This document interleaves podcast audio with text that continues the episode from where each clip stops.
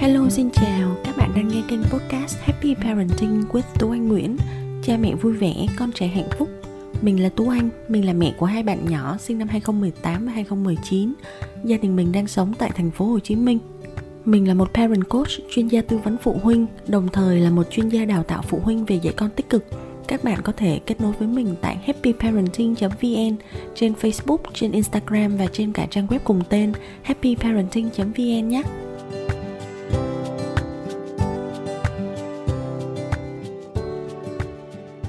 Tuần trước mình đã nói về khủng hoảng tuổi lên 2 và tuần này mình sẽ chia sẻ thêm một tập podcast nói về khủng hoảng tuổi lên 3. Ờ, thật ra 3 năm đầu đời của con toàn là khủng hoảng thôi hết khủng hoảng ngủ đến tuần khủng hoảng cho đến khủng hoảng xa cách xong rồi lại khủng hoảng tuổi lên 2 khủng hoảng tuổi lên 3 mình thật chứ mình ờ, cũng muốn khủng hoảng theo đó các bạn các mẹ có khủng hoảng không uh, đối với cái thời gian mà khủng hoảng tuổi lên 2 thì thường nó sẽ bắt đầu trong khoảng là từ 18 tháng tức là đâu đó từ lúc mà con được một tuổi rưỡi là con đã bắt đầu cái giai đoạn vào khủng hoảng tuổi lên 2 rồi.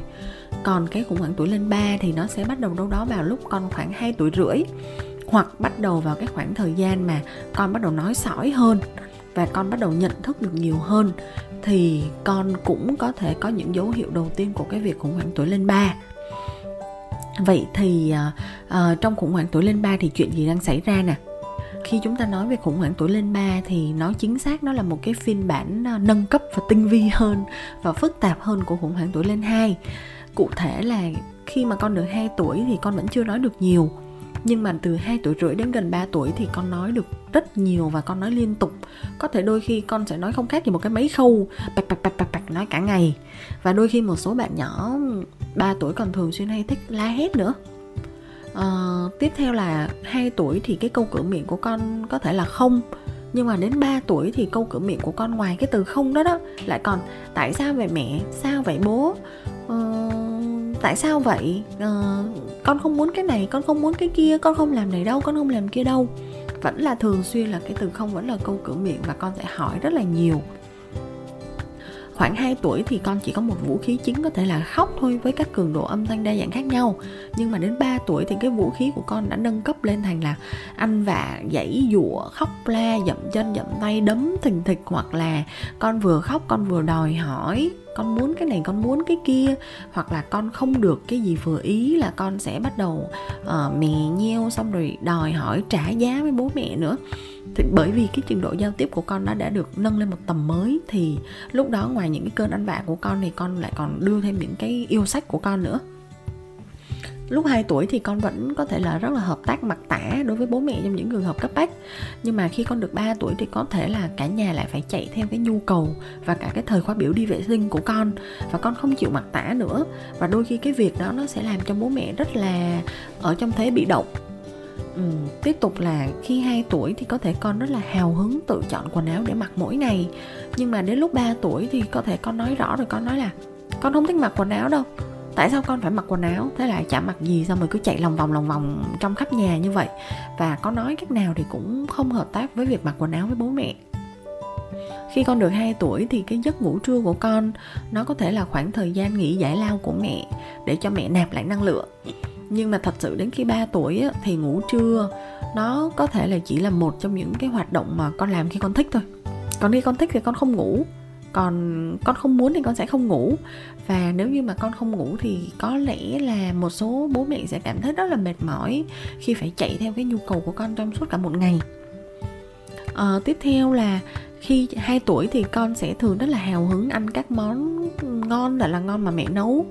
Mà khi mà con thật sự con đói, còn đến khi mà 3 tuổi thì chắc là con bệnh khủng hoảng, cho nên là con chỉ có thời gian con ăn khoảng 3 muỗng là no, hoặc là đôi khi con không muốn ăn, hoặc là ưỡn qua ẹo lại mãi rồi mới chịu đi ăn.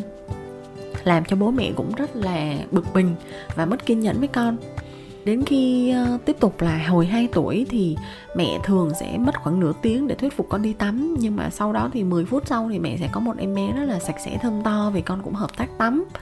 Nhưng mà đến khi con 3 tuổi thì nhiều khi mẹ với con có thể vật lộn với nhau khoảng gần một tiếng trong nhà tắm. Uh, ban đầu gọi đi tắm thì không chịu đi nhưng mà vào nhà tắm rồi tắm giữa chừng thì lại không chịu đi ra xong cuối cùng có thể kết quả là một em bé vẫn còn đầy xà bông hoặc là mẹ thì ướt sũng nhà tắm thì chắc là không có khác gì một cái hồ bơi. À, đó là những cái việc đôi khi sẽ xảy ra vào khoảng 3 tuổi. Cái khoảng thời gian 2 tuổi thì mẹ chỉ cần đánh lạc hướng con một chút thôi là xong chuyện. Nhưng mà đến khi 3 tuổi thì cái việc đánh lạc hướng con thật sự nhiều khi rất là khó.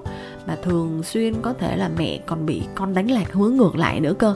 Đôi khi là mẹ còn bị con xoay vòng vòng như trong chóng mất phương hướng lạc lối. Khi mà 2 tuổi thì con sẵn lòng để mẹ giúp cho con những cái việc mà con chưa làm được, ví dụ như là mang giày ờ, đeo cặp ờ, tự mặc quần áo. Nhưng mà khi mà con được 3 tuổi thì con không muốn ai giúp con bất cứ một cái việc gì cả.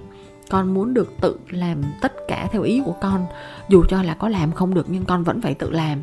Và khi mà con làm không được thì con lại vật ra con khóc đó là những cái việc khác nhau xảy ra giữa khủng hoảng tuổi lên 2 và khủng hoảng tuổi lên 3 vậy thì cái ý nghĩa đằng sau nó là cái gì? Mình muốn chia sẻ đó là khi mà vào tuổi lên 3 thì cái sự phát triển trong nhận thức của con nó đã tiến lên thêm một bậc so với 2 tuổi. Con nhận thức được nhiều hơn, con hiểu biết được nhiều hơn. Đồng thời con cũng biết nói rất là rõ để thể hiện cái suy nghĩ và quan điểm của con. Và con muốn mọi người ghi nhận những cái suy nghĩ và những quan điểm đó của con bởi vì con ý thức được rằng con đang là một cá thể độc lập. Con là một cá nhân riêng rẽ, con không có phụ thuộc vào bất cứ ai cả. Con có nhu cầu được chứng tỏ bản thân rất là lớn và con muốn được tự mình làm mọi việc theo ý của con. Con còn muốn thử nghiệm cái quyền hành của bản thân mình và thử thách giới hạn của mọi người để xem xem là mọi việc xung quanh sẽ có kết quả đi đến đâu đó là những cái nhu cầu về bản thân về cái cách mà con đang học về bản thân của con trong cái giai đoạn là con bước gần vào tuổi lên ba. Vậy thì uh, bố mẹ nên làm gì khi mà con đang trong giai đoạn khủng hoảng tuổi lên ba như thế này? Ừ, trước hết đó mình muốn chia sẻ là nếu như mà bố mẹ đã có cái sự chuẩn bị tốt và có kinh nghiệm xử lý những cơn ăn vạ của con vào từ lúc 2 tuổi á thì đến khi mà con ờ, được gần 3 tuổi thì bố mẹ cũng sẽ cảm thấy là tự tin hơn và đơn giản hơn để xử lý những cái cơn khủng hoảng tuổi lên ba của con.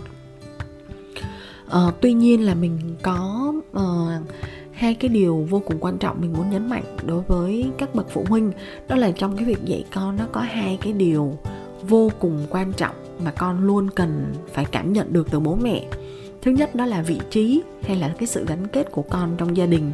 Cái vị trí của con trong lòng bố mẹ là như thế nào? Và cái điều thứ hai đó là cái giá trị của bản thân con hay là cái sự quan trọng của bản thân con đối với mọi người là như thế nào? Khi mà bố mẹ luôn đảm bảo là con luôn cảm nhận được hai điều này, thì những cái hành vi, không mong muốn những hành vi xấu xí của con nó sẽ được giảm thiểu một cách đáng kể. Vậy thì cụ thể là trong giai đoạn khi mà con đang chuẩn bị lên ba, thì bố mẹ có thể làm gì?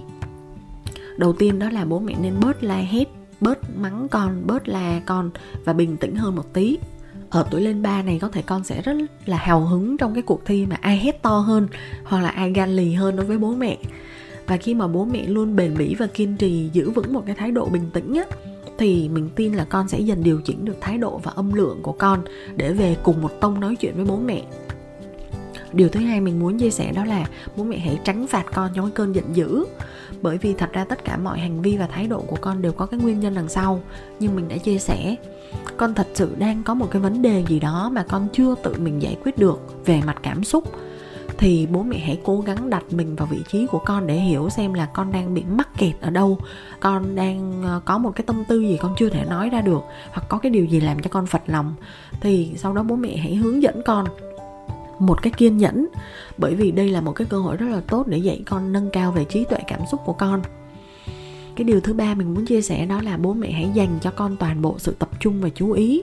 Dù cho là chỉ một khoảng thời gian ngắn thôi 4 phút 5 phút 10 phút, nhưng mà khi ở bên cạnh con thì bố mẹ cố gắng là đừng bị phân tán vào tivi vào điện thoại và bất cứ một thứ gì khác. Bởi vì con muốn được cảm nhận cái giá trị của con trong mắt bố mẹ con muốn được cảm nhận sự kết nối chặt chẽ mà bố mẹ dành cho con. Cho nên là bố mẹ hãy ôm con, thể hiện những cái hành động yêu thương, âu yếm với con bất cứ khi nào có thể, để cho con cảm nhận được là con thật sự quan trọng đối với bố mẹ. Và cái ý thứ tư mình muốn chia sẻ, đó là bố mẹ hãy chuẩn bị phương án phòng ngừa. Bởi vì chắc chắn là sẽ có một hoặc là vài hành vi nào đó mà con thường xuyên lặp đi lặp lại khiến cho bố mẹ rất là dễ nổi cáu. Và kiểu như là mình đã biết cái kiểu của con mình là như vậy rồi.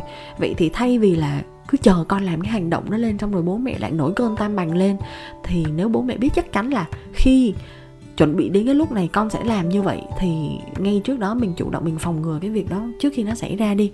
Mình chủ động là mình thay đổi thứ tự, trật tự những cái hoạt động để cho cái cái việc đó nó đừng xảy ra nữa thì bố mẹ sẽ không phải nổi nóng với con à, ý thứ năm đó là bố mẹ hãy luôn cho con được ở trong tư thế tự quyết định và chủ động. Tức là thay vì những cái câu mệnh lệnh uh, con làm cái này đi con làm cái kia đi bây giờ mẹ nói con có nghe không? Hay là những cái câu hỏi có không để hỏi con là uh, con muốn ăn không? Con muốn đi không? Con có đi tắm không? Thì khi mà bố mẹ hỏi những câu hỏi có không nhiều quá thì con sẽ bảo không không không không không. Vậy thì thay vì vậy bố mẹ hãy nói chuyện với con bằng cách là cho con hai đến ba phương án hoặc lựa chọn tất nhiên là những cái lựa chọn đó ở trong tầm kiểm soát với bố mẹ và bố mẹ cho con lựa chọn a b hoặc c và A, B, C thì đều ok với cả bố mẹ cho nên con chọn cái nào cũng không sao. Nhưng mà khi mà con được tự mình quyết định và con thấy là con được làm theo cái ý con đã chọn thì con sẽ cảm thấy là con sẽ có cái tầm quan trọng hơn và lúc đó con sẽ cảm thấy không có bị áp chế bởi bố mẹ thì con sẽ đỡ bực bội hơn và tất nhiên là cái việc này nó cần khá là nhiều óc sáng tạo của bố mẹ. Nhưng mà mình nghĩ là khi chúng ta quen làm cái việc này rồi thì nó cũng không quá khó đâu. Và cái ý thứ sáu mình muốn chia sẻ đó là bố mẹ hãy nhượng bộ con khi nào có thể. Hãy xác định là chúng ta không thể nào bắt con theo ý chúng ta 100% trong giai đoạn này. Cho nên là hãy thật sự làm theo ý con muốn trong những trường hợp mà khi bố mẹ nghĩ là có thể du di hoặc là nhượng bộ con. Chỉ cần là những tình huống đó không có để lại hậu quả nghiêm trọng này, không nguy hiểm đến tính mạng không ảnh hưởng đến sự an toàn, không ảnh hưởng đến đạo đức hay sự phát triển về nhận thức và hành vi của con khi mà con lớn lên. Nó sẽ không tạo cho con những thói quen xấu, thì hãy nhường con khi có thể. Và cái chia sẻ cuối cùng đó là hãy tự dặn bản thân mỗi ngày là giai đoạn này rồi cũng sẽ qua thôi. Đó là cái ý cuối cùng mình muốn chia sẻ để mọi người đừng cảm thấy quá căng thẳng trong cái giai đoạn này của con. Bởi vì thật ra đây cũng là cái giai đoạn con vẫn đang học và thật ra khi mà con vẫn đang học thì chúng ta hãy cố gắng dạy con để uh, con có thể có được những cái định hướng tốt hơn. Con có thể gọi là phát triển được cái tư duy cảm xúc năng lực cảm xúc của con. Và có một điều mình muốn nói đó là trong cái quá trình mà mình làm việc và trò chuyện với các phụ huynh có con đã lớn á, thì phần lớn mọi người đều nhận định rằng việc nuôi dạy con thật sự chỉ bắt đầu dễ chịu hơn khi con bước vào tuổi lên 4 khi đó những cơn ăn vạ chúng tính, khó bảo của con sẽ dần biến mất. Thay vào đó là những cuộc trao đổi và những cái cuộc đối thoại giữa bố mẹ và con cái sẽ trở nên bình tĩnh hơn, hợp lý hơn và nhẹ nhàng hơn. Vì vậy mọi người à, cố gắng là đừng quá căng thẳng, đừng quá lo lắng. Cố gắng ở bên cạnh con, đồng hành với con và hướng dẫn cho con những cái cách cư xử, những cái hành vi để cho con có thể trở nên tốt hơn nhé. Hẹn gặp lại mọi người trong tập podcast sau. Bye bye.